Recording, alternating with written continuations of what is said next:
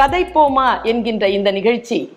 நாம் ஒருவரை பற்றி நினைத்து கொண்டிருக்கக்கூடிய விஷயங்களிலிருந்து வேறுபடுத்தி அவர்கள் தன்னை எப்படி நினைத்து கொண்டிருக்கிறார்கள் என்பதனை உங்களுக்கு முன்னால் கொண்டு வந்து நிறுத்தக்கூடிய ஒரு முயற்சிதான் கதைப்போமா வித் பர்வின் சுல்தானா.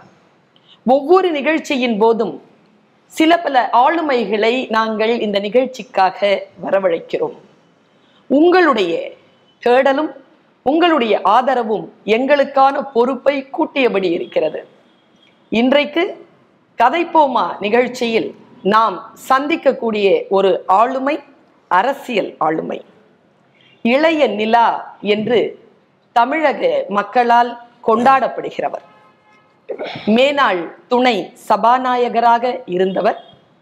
மேனாள் மாநில மற்றும் மத்திய அமைச்சராக அரசியல் பணியாற்றியவர். ஐயா திருநாவுக்கரசர் அவர்களை சந்திக்க இருக்கிறோம். ஐயா வணக்கம். வணக்கம் அறந்தாங்கியின் செல்ல மைந்தர் நீங்கள். உங்களுடைய அரசியல் பயணம் குறித்து எப்படி நீங்கள் அரசியலுக்கு வந்தீர்கள் என்பதை குறித்து சொல்ல முடியுமா? சொன்ன மாதிரி புதுக்கோட்டை மாவட்டம் அறந்தாங்கி சட்டமன்ற தொகுதி ஆவடார்கள் தாலுகா. அதில் வந்து தீயத்தூர் வடகோட்டைன்னு ஒரு கிராமம். அதில் வந்து ஒரு அழகிய ஒரு சின்ன கிராமம். என்னுடைய தந்தையார் வந்து ஊராட்சி மன்ற தலைவராக மக்களால் தேர்ந்தெடுக்கப்பட்ட தேர்தலில் எழுபது எழுபத்தொன்னில் நின்று வெற்றி பெற்று பிரசிடெண்ட்டாக இருந்தார். நல்ல சிறந்த விவசாயி அவர். இது மாதிரி விவசாய குடும்பத்தில் பிறந்தால் எங்கள் ஊரில் ஸ்கூல் கிடையாது. அரசு பள்ளி கிடையாது அப்போது ஸோ அங்கேருந்து பாதரக்குடின்னு ஒரு இடத்துல வந்து முதல்ல திண்ணை பள்ளிக்கூடம்பாங்க இல்லையா? அந்த கிராம பள்ளிக்கூடத்தில் படிச்சுட்டு ஆர்சி நடுநிலைப்பள்ளின்னு பாதரக்குடின்னு ஒரு பக்கத்தில் ஒரு கிறிஸ்தவ பாதியார் நடத்துகிற ஒரு பள்ளி. சரி. அது வீட்டிலேருந்து நடந்து மூணு கிலோமீட்டர் நடந்து போய் தான் அங்கே படிக்கணும். சைக்கிள் கூட போகாது. நான் வந்த பிறகு தான் அங்கே ரோடெல்லாம் போட்டேன் அந்த ஊருக்கு. அதனால் வயல் வரப்பு கம்மா கரை அதிலெல்லாம் போய் தான் போகணும். ஸோ இப்போ சாப்பாடு மத்தியானத்துக்கு வேண்டிய தூக்குச்சட்டிம்பாங்க ஓ. அதில் வச்சு மேலே ஒரு கேரியர் இருக்கும். அதில் காய்கறிலாம் வச்சு கொடுப்பாங்க. உள்ள சாப்பாடு இருக்கும். இந்த மாதிரி கொண்டு போய் மத்தியானம் சாப்பிட்டு படிச்சுட்டு சாயங்காலம் வரணும். அப்படி தான் எட்டாம் வகுப்பு வரைக்கும் படித்தேன் ஸோ படிக்கிற போதே எப்படின்னா எனக்கு கொஞ்சம் அது எப்படி வந்ததுன்னு எனக்கு தெரியாது. பட் இயற்கையாக வந்து பேச்சு போட்டிகளில் கலந்துக்கிறது. சரி. ஸ்கூலில் நாடகங்கள் நடந்தால் அந்த நாடகத்தில் வீரபாண்டிய கட்டபொம்மன் அஹ் சாம்ராட் அசோகன் அது மாதிரி ஜூலியஸ் சீசர் இது மாதிரி நாடகங்களில் வந்து பெரும்பாலும் நான் தான் கதாநாயகனாக இருப்பேன். பேச்சு போட்டிகளில் நான் தான் அநேகமாக முதல் பரிசு வாங்குவேன். அதனால் அந்த அப்போல்லாம் அந்த பள்ளி மாணவர் தலைவர்னு தேர்ந்தெடுப்பாங்க. அந்த மாதிரி தேர்ந்தெடுத்து இருந்தேன். அதனால் கொஞ்சம் இம்ப்ரெஸ் இருந்தவங்க இருக்க இந்த ஃபாதர் ஹெட் மாஸ்டர் இவங்கெல்லாம். எங்கள் அப்பாட்டையும் சொல்லி என்னை கொண்டு போய் அங்கே ராமநாதபுரத்தில் செயின்ட் வல்லாண்டு ஹை ஸ்கூல்னு இருந்தது. நல்ல ஸ்கூலு அங்கே வந்து ஹாஸ்டலும் இருந்தது. அதுவும் கிறிஸ்தவ பாதிரியார் நடத்தப்படுகிறது. ஸோ அங்கே போய் எஸ்எஸ்எல்சி வரைக்கும் படித்தேன். அப்போ எஸ்எஸ்எல்சி சிஸ்டம் அது பியூசிலாம் இருந்தது அப்போ. ம், ம். ஸோ அங்கே தேர்தலில் போட்டி போட்டு எலெக்ஷனில் நின்று பள்ளி மாணவர் தலைவராக election ஆமாம்? எலெக்ஷன் எலெக்ஷன் ரெண்டாயிரம் படித்தா பேர் படித்தாங்க என்னை ஏற்று ஜெயசுராஜ்னு ஒரு பையன் கிறிஸ்தவ தோழர் வந்து போட்டி போட்டார். சரி. இருந்தாலும் அங்கே அங்கேருந்து இந்து கிறிஸ்தவர் இஸ்லாமிய எல்லா மாணவர்களும் இருக்கிற ஸ்கூல் தான் அது. But it was run by Christian fathers ஆஹ் இருந்தாலும் அங்கே வந்து போட்டி போட்டு ஓட்டு சிஸ்டம் அங்கே மறைமுக ஓட்டு பெட்டி எல்லா கிளாஸ்லேயும் வச்சு ஓட்டு போட்டு எண்ணி அதில் பெரும்பான்மை பெற்று ஜெயித்தேன் அதில். சரி சரி. ஸோ இதெல்லாம் எதிர்காலத்தில் வந்து ஒரு அரசியல் ரிசல்ட் வர்றதுக்கு ஒரு ஆர்வம் வந்ததுக்கு ஒரு காரணங்களில் ஒன்று பட் மெயின் காரணம் வந்து என்னுடைய தந்தையார் வந்து காங்கிரஸ்காரர். எனக்கு என் ஊருக்கு பக்கத்தில் ரெண்டு மூணாவது கிலோமீட்டர்லேயே அடம்பூர்னு ஒரு ஊர் இருக்குது அங்கே வந்து அவர் ஒரு விவசாய விவசாய பெரிய விவசாயி அந்த ஏரியாவில் பிறந்தது காமராஜருடைய அடக்கமான தொண்டர் அவர். புதுக்கோட்டை ராஜா காங்கிரஸ் தலைவர் எங்கள் எங்கள் மாமனுடைய பெரிய மாமனார் அவர். என்னுடைய ஒய்ஃபோட பெரியப்பா. ராமநாதன் லட்சுமணன் ரெண்டு பேர். அந்த ராமநாதன் வந்து சார் ரெண்டு பேர் அவருக்கு. அவர் வந்து பிறந்தர் காமராஜர் அப்போ மூப்பனார் ஒரு வாண்டியார் இந்த மாதிரி அங்கே ஏன்னா அறந்தாங்கி வந்து தஞ்சை மாவட்டத்தில் இருந்தது. அதுக்கு பிறகு அண்ணன் கலைஞர் அவர்கள் முதலமைச்சராக இருக்கும் போது தான் எழுபத்தி நாலில் தான் புதுக்கோட்டை மாவட்டம் வந்தது. அதனால் அறந்தாங்கி சட்டமன்ற தொகுதி தஞ்சாவூரை சேர்ந்தது. அதில் பிறப்பால் நான் தஞ்சாவூர்காரன். ஸோ அங்கே இருந்த முக்கிய தலைவர்கள் அது மாதிரி பெருந்தர் காமராஜர்லாம் அவர் வந்து அந்த ராமநாதன் சொல்கிறார் இல்லையா அவர் நெருக்கமாக இருந்தார். அதனால் அறுபத்தி ரெண்டு அறுபத்தேழு எழுபத்தொன்று இந்த மூணுலையும் அவர் தான் காங்கிரஸ் வேட்பாளர். சரிங்க. அறந்தாங்கியில். அதற்கு முன்னால் அவர் கொஞ்சம் வயசு குறைச்சா இருக்கும்போது அவருடைய அக்காவுடைய கணவர் அவர் பேர் முத்துவேலம்பலம்னு பேர். அவர் ஊரும் பக்கத்தில் ஒரு ஒரு கிலோமீட்டர் சரி. அவர் வந்து ஆயிரத்தி தொள்ளாயிரத்தி ஐம்பத்தி ஏழு. ஸோ ஆயிரத்தி தொள்ளாயிரத்தி ஐம்பத்தி அவர் எனக்கு பெரியப்பா முறை வேணும். ஸோ ஐம்பத்தி ஏழில் அவர் நின்னார். அறுபத்தி ரெண்டு அறுபத்தி ஏழு எழுபத்தொன்னில் என்னுடைய பெரிய மாமனார் நின்னார். ஸோ இது மாதிரி ஒரு கிலோமீட்டர் ரெண்டு கிலோமீட்டரில் ரெண்டு காங்கிரஸ் வேட்பாளர்கள் அஞ்சு வருஷம் கூட தேர்தல் நான் படிச்சுட்டு இருக்கேன். அப்போ அவங்களுக்கு இந்த சீட் எழுதி கொடுப்போம். இந்த ஓட்டு சீட் எழுதி கொடுப்போம் இல்லையா? இப்போ அரசாங்கமே கொடுக்குறாங்க. அப்போ நான் ஸ்கூலில் எலிமெண்ட்ரி ஸ்கூல் மிடில் ஸ்கூலில் படிக்கிற போதே இப்போ வந்து ஓட்டு எழுதி இந்த சீட் எழுதி கொடுக்குறது. பூத் ஸ்லிப் எழுதி கொடுக்குறது. ஓட்டு போட வர்றவங்களுக்கு. சரி. காங்கிரஸ் தான் ஆரம்பித்தேன் அதனால என்னமோ இப்போ காங்கிரஸ் கடைசியாக காங்கிரஸில் வர வேண்டி வந்து இருக்கேன். அப்போது அது மாதிரி ஒரு கொடுக்கறது அந்த தேர்தல் நேரங்களில் இன்வால்வ் பண்ணுற அந்த அது வேடிக்கை பார்த்து அதில் ஆரம்பிச்சு அதுக்கு பிறகு நான் வந்து ஸ்கூல் காலேஜ் போகும்போது இப்போ அறுபத்தஞ்சில் இந்திய எதிர்ப்பு போராட்டம் அதுக்கு பிறகு எழுபத்தி ஒன்றில் தொடர்ந்து இந்திய எதிர்ப்பு போராட்டங்கள். இது மாதிரி வரும்போதெல்லாம் நான் ஹைஸ்கூலு காலேஜுக்கு வந்துட்டேன். காலேஜ் வந்து சென்ட் சேவியர்ஸ் காலேஜ் பாளையங்கோட்டையில் பியூசி தான் ப்ரீ யூனிவர்சிட்டி சரி. டிகிரியில் வந்து economics economic BA economics ancillary politics MA economics அதுக்கு பிறகு. அதுக்கு பிறகு லா காலேஜில் ஒரே லா. காலேஜில் அப்போ மெட்ராஸில் ஸோ மெட்ராஸ் லா காலேஜில் படித்தேன். புதுக்கோட்டையில் டிஸ்ட்ரிக்ட் கோர்ட்டில் ப்ராக்டிஸ் பண்ணேன். ஒரு வருஷம் இருந்தேன் அகிலத்தில் எம்ஜிஆர் அவர்கள் எழுபத்தேழு வாய்ப்பு கொடுத்துட்டாரு எம்எல்ஏ ஆகிட்டேன் ஸோ இந்த காலகட்டங்களில் வந்து அது ஒரு எனக்கு ஒரு இந்த ஒரு ஒரு அட்ராக்ஷன் சைடில் வந்து அந்த ஒரு ஆர்வம் அவங்கெல்லாம் தொடர்ந்து அவர் நிற்கிறதுனால தேர்தலில் வந்தது. பட் காங்கிரஸ் குடும்பத்தில் எங்கள் அப்பா காங்கிரஸ்காரர் காங்கிரஸ் வேட்பாளர்களுக்கு வேலை பார்ப்பார். ஸோ பெரும்பாலும் எங்கள் ஊரே காங்கிரஸாக தான் இருக்கும் அந்த பகுதி. ஏன்னா வேட்பாளர் ரெண்டு பேரும் அந்த பகுதியை சார்ந்தவங்கிறதுனால அதை சுற்றி இருக்கிற உறவினர்கள் மற்ற எல்லாருமே வந்து பெரும்பாலும் நம்ம ஊருக்காரர் நம்ம ஏரியாக்காரர் நிற்கிறாருங்கிற அந்த ஒரு அபிமானத்தில் பெரும்பாலும் காங்கிரஸ் ஓட்டு போடுற பகுதி அது. ஸோ அங்கே ஆரம்பித்து நான் அப்புறம் எஸ்எஸ்எல்சி எல்லாம் படிக்கிறது போது அப்புறம் பத்திரிகைகள் வாசிக்கிற அந்த ஒரு பழக்கம் ஆரம்பிக்கிற போது அப்போ கொஞ்சம் கொஞ்சமாக அண்ணா அவர்களுடைய பேச்சை வந்து ப- படிக்கிறது கலைஞர் பேச்சு நாவலர் பேச்சு தலைவர் எம்ஜிஆர் படங்கள் அது இந்த மாதிரி எம் ஜெயலலிதா சார் இந்த மாதிரி அப்புறம் கே ஆர் ராமசாமி நாடகம் போடுவார். எங்கள் ஊர் பக்கத்தில் வந்து மீம்சல் பக்கத்தில் ஒரு தலை கொடுத்தான் தம்பின்னு. சரி. அந்த நாடகத்தில் வந்து. இல்லை கே ஆர் ராமசாமி. நட்பீசை புலவர் கே ஆர் ராமசாமி. ஸோ அவர் வந்து அந்த மாதிரி அந்த நாடகங்கள் போய் பார்த்துருக்கோம். இப்படி ஒரு திராவிட இயக்கத்தோட ஒரு ஒரு ஈர்ப்பு வந்து கொஞ்சம் கொஞ்சமாக ஒரு திமுக ஒரு அனுதாபியாக மாறி இருந்தோம். அப்புறம் டிகிரி படிக்கிற காலத்தில் வந்து முதல்ல நான் வந்து சந்தித்த தேர்தல் நான் பிரச்சாரம் பண்ண தேர்தல்னா ஆயிரத்தி தொள்ளாயிரத்தி எழுபத்தி ஒன்று தேர்தல். அப்போ எஸ்டிஎஸ் அவர்கள் என்ன வயசு சார் உங்களுக்கு அப்போ? எனக்கு வந்து என்ன டிகிரி ஃபஸ்ட் இயர்னா என்ன இருக்கும்? இருபது இருபத்தொரு வயசு இருக்கும். சரி. இருபது இருபத்தொரு வயசில் degree first year second year படித்தேன் எழுபத்தொன்னில் ஸோ அதில் வந்து அண்ணன் எஸ்டிஎஸ் வந்து அப்போ தஞ்சாவூரில் வெங்கட்ராமன் அவர்களை ஏற்று எம்பிக்கிறார் சரி. ஸோ நான் வந்து அப்போ தொடர்ச்சியாக வந்து அவருக்கெல்லாம் தேர்தல் பிரச்சாரம் பார்த்தோம். பக்கத்தில் அப்போ பேராவணியில் வந்து கிருஷ்ணமூர்த்தின்னு பேராவணி பழைய எம்எல்ஏ ஒரு அவர் அங்கே வேட்பாளராக போட்டிட்டார் அதே மாதிரி மன்னார்குடியில் பாலகிருஷ்ணன் போட்டி போட்டார். எம்பியில் வந்து காத்தமுத்துன்னு ஒருத்தர் நாகப்பட்டினத்தில் போட்டி போட்டார். இவங்களுக்கெல்லாம் அந்த ஏரியாவில் மாணவர்கள் எல்லாம் அழைச்சிட்டு போய் அவர் லாரி எடுத்துக்கிட்டு நானும் பேராவூரில் டாக்டர் மாஸ்கோன்னு ஒருத்தர் ரெண்டு பேரும் தான் பிரச்சனை பைக்கில் அனௌன்ஸ் பண்ணுவோம். சரி. ஒரு பத்தொன்பது ஸ்டூடெண்ட்ஸை லாரியில் ஏற்றிட்டு போய் மத்தியானம் அங்கே நிற்கிற வேட்பாளர்கள் சாப்பாடு போட்டு வாங்கி போடுவாங்க. அதில் சாப்பிட்டு அப்படியே அங்கே வந்து ஓட்டு கேட்குறது இது மாதிரி ஆரம்பித்தேன் அப்போ நான் வந்து இப்போ இருக்கிற முதலமைச்சர் தளபதி ஸ்டாலின் அவர்கள் வந்து ஒரு அவர் ஒரு டாக்ஸியில் மேலே இந்த லக்கேஜ் வைப்பாங்கல்ல அதில் சம்காலம் விரித்து அதில் மேலே உட்காந்துட்டு அவர் எம்ஜிஆர் மாதிரி ஒரு கல்சப் துண்டு அன்பேவா துண்டு மாதிரி போட்டுக்கிட்டு அவர் வந்து அங்கே பிரச்சாரம் பேசுனதையும் கேட்டிருக்கேன் திமுகவுக்கு வந்து பிரச்சாரத்துக்கு வந்திருக்காரு. எழுபத்தி ஒன்றில் சொல்கிறேன் அவருக்கு ஏறக்குறைய என்னை விட ஒன்று ரெண்டு வயசு ரெண்டு வயசு குறைச்சி தானே அவர் இப்போ அவருக்கு இன்னும் சொல்ல போனால் எயிட்டீன் நைன்டீன் அந்த ஏஜில் இருக்கலாம். ஸோ இப்படி ஆரம்பித்தது அரசியல் வரலாறு. எம்ஜிஆர் அவர்களினுடைய செல்லப்பிள்ளை நீங்க. அவருடனான உறவு எப்பொழுது ஏற்பட்டது?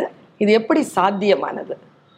அதாவது வந்து நான் சொன்னேன் உங்களுக்கு ஒரு திமுகவில் பதவியில் இல்லை. திமுக அனுதாபி அந்த மாதிரி கல்லூரி காலத்தில் டிகிரி காலத்தில். ஸோ ஆயிரத்தி தொள்ளாயிரத்தி எழுபத்தி ரெண்டில் எம்ஜிஆர் வந்து கட்சி ஆரம்பிக்கிறார்.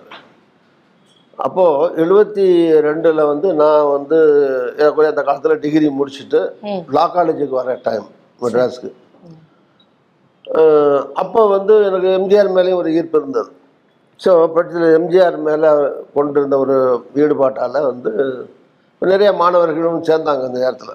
திராவிட திராவிட முன்னேற்ற கழகமே நிறைய மாணவர்கள் அமைப்பினால மாணவர் போராட்டத்தினால தான் ஒரு உத்வேகம் வந்து மக்களிடத்தில் ஒரு எழுச்சி பெற்றதுன்னு சொல்லலாம். இந்திய எதிர்ப்பு போராட்டங்கள் அதை வச்சு. அப்போ எம்ஜிஆர் அவர்கள் கட்சி ஆரம்பிக்கிற போதும் நிறைய எம்எல்ஏக்கள் யாரும் வரல. சரி. பெரிய மாவட்ட செயலாளர் பெரிய தலைவர்கள் யாரும் வரல. ரொம்ப குறிப்பிட்ட சில எம்எல்ஏக்கள் தான் அவர் கூட வந்தாங்க. ஏன்னா கலைஞர் முதலமைச்சராக இருந்தார். அது எழுபத்தொன்று தேர்தலில் நூற்றி எண்பத்தஞ்சு நூற்றி தொண்ணூறு இடங்களில் வெற்றி பெற்று பெரிய வெற்றியை பெற்றிருந்தார் அண்ணா மறைவுக்கு பின்னால். இவர் எழுபத்தொன்று தேர்தல் எழுபத்தி ரெண்டுலேயே கட்சி ஆரம்பிச்சார். நாலு வருஷம் ஆட்சி இருக்குது ஆமா. அதனால மாவட்ட செயலாளர்களும் எம்எல்ஏக்கள் எல்லாம் திமுக தான் இருந்தாங்க பெரும்பாலும். ஸோ இவர் வந்து இருந்தாலும் தைரியமாக துணிச்சலாக வந்து ஒரு அரசாங்கத்தை எதிர்த்து கட்சி ஆரம்பிக்கிறாரு. ஸோ எங்களை போன்ற இளைஞர்கள் அங்கங்கே வந்து படிக்கிற காலேஜில் நிறைய ஸ்டூடெண்ட்ஸ் லாயர்ஸ் நிறையா பேர் அப்போ வந்து தலைவர் பின்னாடி போனாங்க. அதனால தான் அவர் சட்டசபை வைக்கிற போது எழுபத்தி ஏழு எண்பது எல்லாரும் பார்த்தீங்கன்னா வக்கீல்களுக்கு நிறைய பேருக்கு சட்டசபை நிற்கிறதுக்கு வாய்ப்பு கொடுத்தாரு. ஸோ அதனால் நான் வந்து அப்போ அதிமுகவில் அந்த ஃபார்ம்லாம் வாங்கிட்டு போய் என்ன செய்தேன்? முதல்ல என்னோட ஊரில் கிராமத்தில் நான் சொன்ன எல்லாம் காங்கிரஸ் தான் பெரும்பாலும்னு சொல்லி. அங்கே ஒரு இரநூறு பேரை சேர்த்து நான் தான் கிளை செயலாளர். அங்கே சிதம்பரத்தில் ஒருத்தர் பழைய பிரசிடண்ட் இருந்தார். அவர் அவைத்தலைவராக போட்டு நான் ஆரம்பித்து அங்கே ஒரு கூட்டம்லாம் அப்போ குலசல்லையான்னு இருந்தார். அவர் தான் எக்ஸ்எம்எல்ஏ தஞ்சாவூர் மாவட்ட செயலாளர். சரி. மாவட்ட செயலரை கூட்டி போய் அங்கே நானே ஏற்பாடு பண்ணி ஒரு பொதுக்கூட்டம்லாம் நடத்தினேன். எழுபது எழுபத்தி ரெண்டில் போட்டு அவங்களுக்கு பக்கத்தில் அங்கே கிராமத்தில் முத்துக்கடா கிராமங்கள்லாம் அந்த மீனவ கிராமங்கள்லாம் இருக்குது அங்கெல்லாம் தெரிஞ்ச கிராமங்களில் மீன் நண்டு இறால்லாம் வாங்கிட்டு வந்து அவங்களுக்கு சமைச்சு அடே நைட் சாப்பாடுலாம். நைட்டு கூட்டம் முடிச்சோன்னே சாப்பாடுலாம் போட்டு டாக்ஸிக்கு பணம்லாம் கொடுத்து அவங்களெல்லாம் அனுப்பி இருந்தேன். சைமில்டேனியஸாக அங்கே லா காலேஜ்லேயும் வந்து சேர்ந்துட்டேன். சரி. லா காலேஜில் சேர்ந்து இங்கே படிக்கிற போது அப்போ இருந்த மாணவர் தலைவர்களோட எல்லாரோடும் அஹ், அழகு திருநாகரசு வெள்ளைச்சாமி இந்த மாதிரி சுப்பிரமணியம் ஈரோடு பக்கம். இப்போ நிறைய பேர் இப்போ புலகக்கூடிய சூழல் ஏற்பட்டது. இப்போவுமே நீங்கள் அதிமுக இருக்கிற இப்போ முன்சாமிலாம் இருக்கா? அப்படி இல்லை. முன்சாமிலாம் அப்போ லா காலேஜில் எனக்கு ஒன் இயர் ஜூனியர்லாம் இருந்தாங்க. அதே மாதிரி திமுகவிலையும் நிறைய பேர் நிறைய நிறைய பேர் அப்போ அங்கே லா காலேஜில் உடன் படித்தாங்க கெல்லிஸ் ஹாஸ்டலில் தங்கி. ம். அப்படியே போயிட்டே இருந்தது. அதிர்ஷ்டவசமாக வந்து நான் என்னாச்சுன்னா எழுபத்தி ஏழில் எலெக்ஷன் எழுபத்தி ஆறில் கரெக்டாக லா பாஸ் பண்ணிவிட்டு வெளியே வரேன் சரி. போய் ஒன் இயர் தான் இருந்தேன். ஸோ அப்போ ஒரு எமர்ஜென்சி வந்தாச்சு. எழுபத்தாறு எழுபத்தேழில் அப்போது நாஞ்சிலாரை கூட்டி போய் நானும் அந்த மாவட்ட மாணவருடைய தலைவராக ராஜகோபால் ஒரு பையன் ஆலங்குடி பக்கத்தில் இருந்தார். ரெண்டு பேரும் இந்த எமர்ஜென்சியில் அப்போ வெளியே பப்ளிக் மீட்டிங் போட முடியாது. ஹால் மீட்டிங் தான் போட முடியும். அங்கே டவுன் ஹாலில் ஒரு மீட்டிங் ஏற்பாடு பண்ணி வர வர சொல்லி அங்கே ஒரு மீட்டிங் ஏற்பாடு பண்ணி நடத்தினேன் ஸோ அப்படி போனது எழுபத்தி ஏழு தேர்தல் வந்துடுது வந்த பிறகு வந்து அப்போ அங்கே பார்த்தீங்கன்னா அப்போவே லேசாக ரெண்டு கோஷ்டி மாதிரி இருந்தது. ஏன்னா அறந்தாங்கி தஞ்சாவூர் ஜில்லாவில் இருந்ததுன்னு சொன்னேன். அதனால் அருமையான எஸ்டிஎஸ் அவர்கள் போட்ட ஆட்கள் தான் பெரும்பாலும் அங்கே இருந்தாங்க. எழுபத்தி நாலில் கலைஞர் ஆட்சி வந்த உடனே அது புதுக்கோட்டை மாவட்டம் ஆயிடுச்சு. புதுக்கோட்டை மாவட்டத்தை சார்ந்தவர் அண்ணன் ஆரம் வீரப்பன். ஸோ அதனால் அவருடைய கட்டுப்பாட்டில் அந்த அறந்தாங்கி வரணும். அந்த மாவட்டத்துக்கு அவர் தான் தலைவர் அவர் தான் இன்சார்ஜுங்கிற மாதிரி வரணும்னு அவர். பழைய ஜில்லா தொடர்புலையும் அவர் போட்ட ஆட்கள் இருந்த தொடர்புலையும் எஸ்டிஎஸ் ஒரு சே அங்கே இருந்தது. ஸோ இப்படி ஒரு ரெண்டு கோஷ்டியாக இருந்தது. சரி. ஸோ எஸ்டிஎஸ் கோச்சில் நிறைய வேட்புமனு தாக்கல் பண்ணாங்க. நான் வேட்புமனு தாக்கல் பண்ணேன். அப்போ அப்போ வந்து ஆர்மியில் என்ன சப்போர்ட் பண்ணார். அதுக்கு முன்னால் நடந்த நாடாளுமன்ற தேர்தலில் இப்போ நானும் இப்போ மந்திரியாக இருக்க ரகுபதி எல்லாம் அங்கே வக்கீலாக இருக்கோம். நாங்கள்லாம் தேர்தல் வேலை பார்த்தோம். அங்கே வீசா இளஞ்செல்லி என்ன அதிமுக என்ன தமிழ்நாட்டிலே ஃபஸ்ட்டு ஓட்டில் ஜெயிச்சார் அவர். அதிகமான ஓட்டில் அதிமுக காங்கிரஸ் கூட்டணி பாராளுமன்ற தேர்தல். ஸோ அவர் நாங்கள்லாம் வேலை பார்த்தோம். அவர் அப்போ மாவட்ட செயலாளர் அன்பரசன் இருந்தார். அவர் இவங்கெல்லாம் அந்த எனக்கு ஒரு ஏன்னா நேரடியாக எனக்கு தலைவர் எம்ஜிஆர் தெரியாது. நான் படிக்கிற போது ஒரு தடவை அவர் வெளிநாடு போயிட்டு வரும்போது வீட்டில் எங்களை லா காலேஜ் ஸ்டூடெண்ட்ஸ்லாம் கூப்பிட்டுருந்தார். அப்போ போய் ஒரு தடவை பார்த்தோம். அது கூட்டமாக போய் பத்தொம்பது பேர் மாணவர்கள் பார்த்தோம். அப்போ இங்கிலீஷில் எல்லாம் கமான் சிட் ஆகணும் அதுன்னு சொல்லிக்கிட்டு இருந்தார். நான் இங்கிலீஷ்லாம் பேசுகிறேன் தலைவர். அப்படின்னு அவர் வந்து சினிமாவில் தானே பார்த்துருக்கோம். ஸோ நேர கட்டத்தில் பார்க்கக்கூடிய ஒரு வாய்ப்பு பேசக்கூடிய வாய்ப்பு கிடைச்சது. பட் அவருக்கு அதில் ஞாபகம் இருக்கிறதுக்கு வாய்ப்பு இல்லை. ஸோ அதனால் யாராவது பரிந்துரை பண்ணணுமே. ஸோ இவங்கெல்லாம் அந்த பரிந்துரை பண்ணது அடிப்படையில் எனக்கு அந்த வாய்ப்பு எழுபத்தேழில் கிடைச்சது. பட் அந்த தேர்தல் நேர சுற்றுப்பயணத்தில் வந்து பிரச்சனை எம்ஜிஆர் வந்து தமிழ்நாடு முழுதும் இரநூத்தி முப்பத்தி நாலு தொகுதிக்கும் தலைவர்கள் உங்களுக்கு தெரியும் எல்லாரும் போக முடியாத. மேக்சிமம் மாணவ தலைவர்களே நூறு நூற்றம்பது தான் போக முடியும். ஸோ அந்த அறநாய் தொகுதிக்கு தலைவர் வர முடியாமல் போச்சு. பட் ஆனால் நான் புதுக்கோட்டை திருமயத்துலேருந்து திருமாவட்டை திருமயம் புதுக்கோட்டை ஆலங்குடி இப்படிலாம் வந்து போனார் அவர். ஸோ அறநாய் எம்எல்ஏ தொகுதிக்குள்ளே பிரச்சாரத்துக்கு அவரால் வர முடியல. அவரை போய் வழிமறித்து என் தொகுதியை கூட்டி போகிற அளவுக்கு எனக்கு அவர்கிட்ட பழக்கம் இல்லை. ஸோ அதனால சரி பரவாயில்ல அப்படி அப்படி இப்படி ஓட்டிகிட்டே இருந்தேன். ஸோ என்னும்போது பார்த்தீங்கன்னா புதுக்கோட்டை மாவட்டத்தில் நான் மட்டும்தான் ஜெயித்தேன் பத்தாயிரம் ஓட்டு வித்தியாசத்தில் நான் ஜெயித்தேன் சரி. பாக்கி புதுக்கோட்டையில் ராஜா ஜெயிச்சிட்டாரு திருமயத்தில் சுந்தரராஜ் பின்னாடி எம்பியெல்லாம் இருந்தார். அவர் ஜெயிச்சார். ஆலங்குடியில் புஷ்பராஜ் ஜெயிச்சார் அந்த மாதிரி இன்னொரு ரிசர்வ் தொகுதியில் சின்னையானு ஜெயிச்சார். இப்படி எல்லாம் காங்கிரஸ் தான் ஜெயிச்சாங்க அங்கே அந்த நேரத்தில். ஸோ எப்படி நீ மட்டும் ஜெயிச்சான்னு கேட்டார். நான் அவர் வந்து பார்க்கும்போது. ஸோ நான் சொன்னேன் எல்லாம் உங்கள் பேரை சொல்லி தான் ஜெயிச்சேன் அப்படின்னு சொன்னேன். என் பேர் தான் இரநூத்தி பத்தி நாலு பேரும் சொன்னாங்க எல்லாம் ஜெயிக்கலையே. ஏதாவது காரணம் இருக்கும்ல சொல்லுன்னார். அப்போ நான் சொன்னேன் உறவினர் அப்போ கல்யாணம் ஆகலை. அதாவது பக்கத்து ஊரில் இந்த உறவினர் மூணு நாலு தடவை காங்கிரஸ்லேயே நின்று நின்று அவங்களுக்கு ஒரு கமிட்டட் ஓட்டு காங்கிரஸுக்கு அந்த குடும்பத்துக்கு போடுற ஓட்டுகளாக இருந்துச்சு எல்லா ஊர்லேயும். சரி. ஸோ அந்த நான் நிற்கிற எழுபத்தி ஏழு தேர்தலில் அங்கே நாலு முனை போட்டி. திமுக அண்ணா திமுக காங்கிரஸ் ஜனதா. அப்போ மொராஜி தேசாய் வந்துட்டார். தனித்தனியாக தேர்தல். அப்போ காங்கிரஸ் நிற்காம அங்கே கம்யூனிஸ்ட் கொடுத்துட்டு கம்யூனிஸ்ட் சிபிஐ அலையன்ஸ். சிபிஐ கொடுத்துட்டு எங்கள் மாமனார் போட்டி போடல. அதனால எனக்கு என்ன வசதி ஆயிடுச்சுன்னா அந்த காங்கிரஸுக்காக விழுந்த அந்த குடும்பத்துக்கு சம்மந்தப்பட்ட ஓட்டுகள் எல்லா ஊர்கள்லையும் வரிசையாக இருந்த அதிமுக ஓட்டோட அதுவும் சேர்ந்து வந்தது. பத்தாயிரம் ஓட்டு வித்தியாசம் வித்தியாசம். எனக்கு கல்யாணம் ஆகலை. எழுபத்தி எட்டில் தான் தலைவர் எம்ஜிஆர் தலைமையில் தான் கல்யாணம் நடந்தது. இன்னொரு சிறப்பு என்னென்னா முதலமைச்சர் வந்து பேசினார். அதில் எதிர்க்கட்சியில் அந்த கலைஞரும் வந்து வாழ்த்தி பேசினார். நான் சட்டசபையில் பார்த்து அவர் இன்விடேஷனை கொடுத்தேன். ஆமாம் அவர் வழியில் வராண்டாவில் கொடுத்தேன். என்னையா வராண்டாவில் கொடுக்குறீங்கன்னாரு. இன்னும் வீட்டுக்கு வந்து தர முடியாதுல்ல அதனால தான் அப்படி அப்படின்னு சொன்னேன். அவர் உடனே சிரிச்சுக்கிட்டு பார்க்குறேன் அப்படின்னு போயிட்டார். சரி. அவர் தலைவர் வந்து தாலி எடுத்து கொடுத்து கல்யாணம் பண்ணிட்டு வாழ்த்தியெல்லாம் பேசிட்டு போறாரு. அவர் கார் வந்துருச்சு. வந்து மைக் எடுத்து வைங்கன்னு சொல்லி. ஆனால் நான் டெப்டி ஸ்பீக்கர் நான் சபையாக போய் நடத்த பெரும்பாலும் அருமையின் முனுவாதி தான் சபாநாயகர். அவர் மந்திரி ஆகணும்னு ஆசைப்பட்டார். அதனால் அவருக்கு கொஞ்சம் ஸ்பீக்கரில் அவ்வளோ ரொம்ப திருப்தி இல்லை. கேள்வி நேரத்தில் மட்டும்தான் இருப்பார் பாக்கி நேரத்தில் நீ பார்த்துக்கப்பா அப்படின்னு போயிடுவார். ஆனால் பெரும்பாலான நேரம் சபை நடத்தக்கூடிய வாய்ப்பு எனக்கு கிடைச்சது. ஸோ அதெல்லாம் தலைவர் கலைஞர் தலைவரும் எம்ஜிஆர் பாராட்டாரு கலைஞரும் நல்லா பண்ணிட்டு இருக்காருங்கிற மாதிரி ஒரு எம்எல் நல்ல அபிப்பிராயம். வந்து வாழ்த்திட்டு போனார். ஸோ இப்படி வந்து அது எழுபத்தி ஏழுலேருந்து அந்த எண்பது வரைக்கும் போனது. எண்பதில் திருப்பி அந்த ரெண்டு வருஷம் ஆட்சி பார்லிமெண்ட்டில் நிறையா ஜெயிச்சு காங்கிரஸ் தி உங்களுக்கு தெரியும் காங்கிரஸ் திமுக கூட்டணி அந்த காங்கிரஸ் திமுக கூட்டணியில் வந்து ரெண்டே ரெண்டு தான் தலைவர் எம்ஜிஆர் ஜெயிச்சார். பாக்கியெல்லாம் அந்த கூட்டணி வெற்றி பெற்றுச்சு. ம். ஸோ அப்போ சஞ்சய் காந்தி இருந்தார் அவர் சஞ்சய் காந்தி வந்து இப்போ இந்திரா காந்தி அம்மா தஞ்சாவூரில் நிற்கணுன்னாங்க அதுக்கு தலைவர் வாய்ப்பு கொடுக்கலன்னு சஞ்சய் காந்தி கோவம் அதனால இந்த அலையன்ஸை மாற்றி போட்டார் அவர்.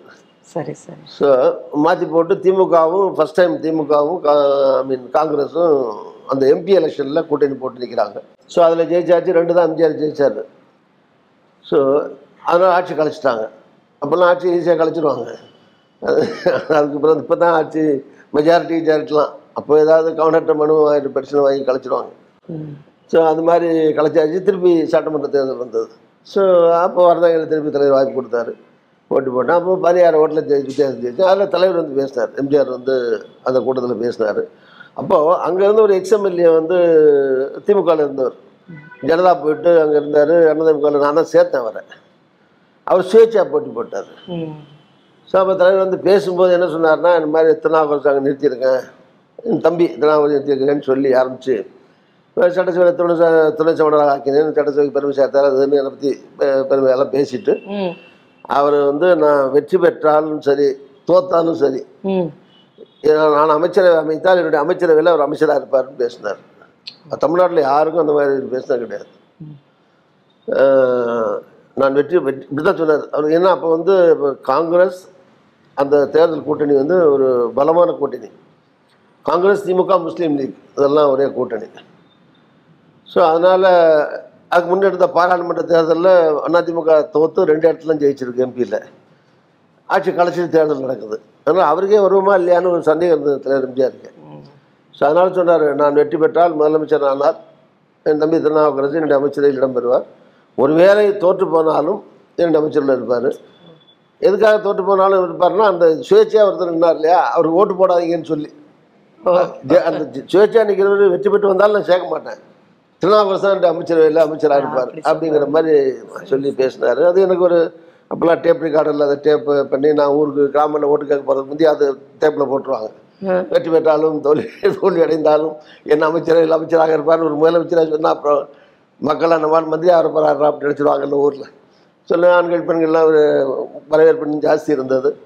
நானும் ரெண்டு வருஷம் துணை மன்னர் இருந்ததுனால வந்து இங்க இருக்கிற அமைச்சர்கள் அவங்களெல்லாம் பயன்படுத்தி தொகுதியில்.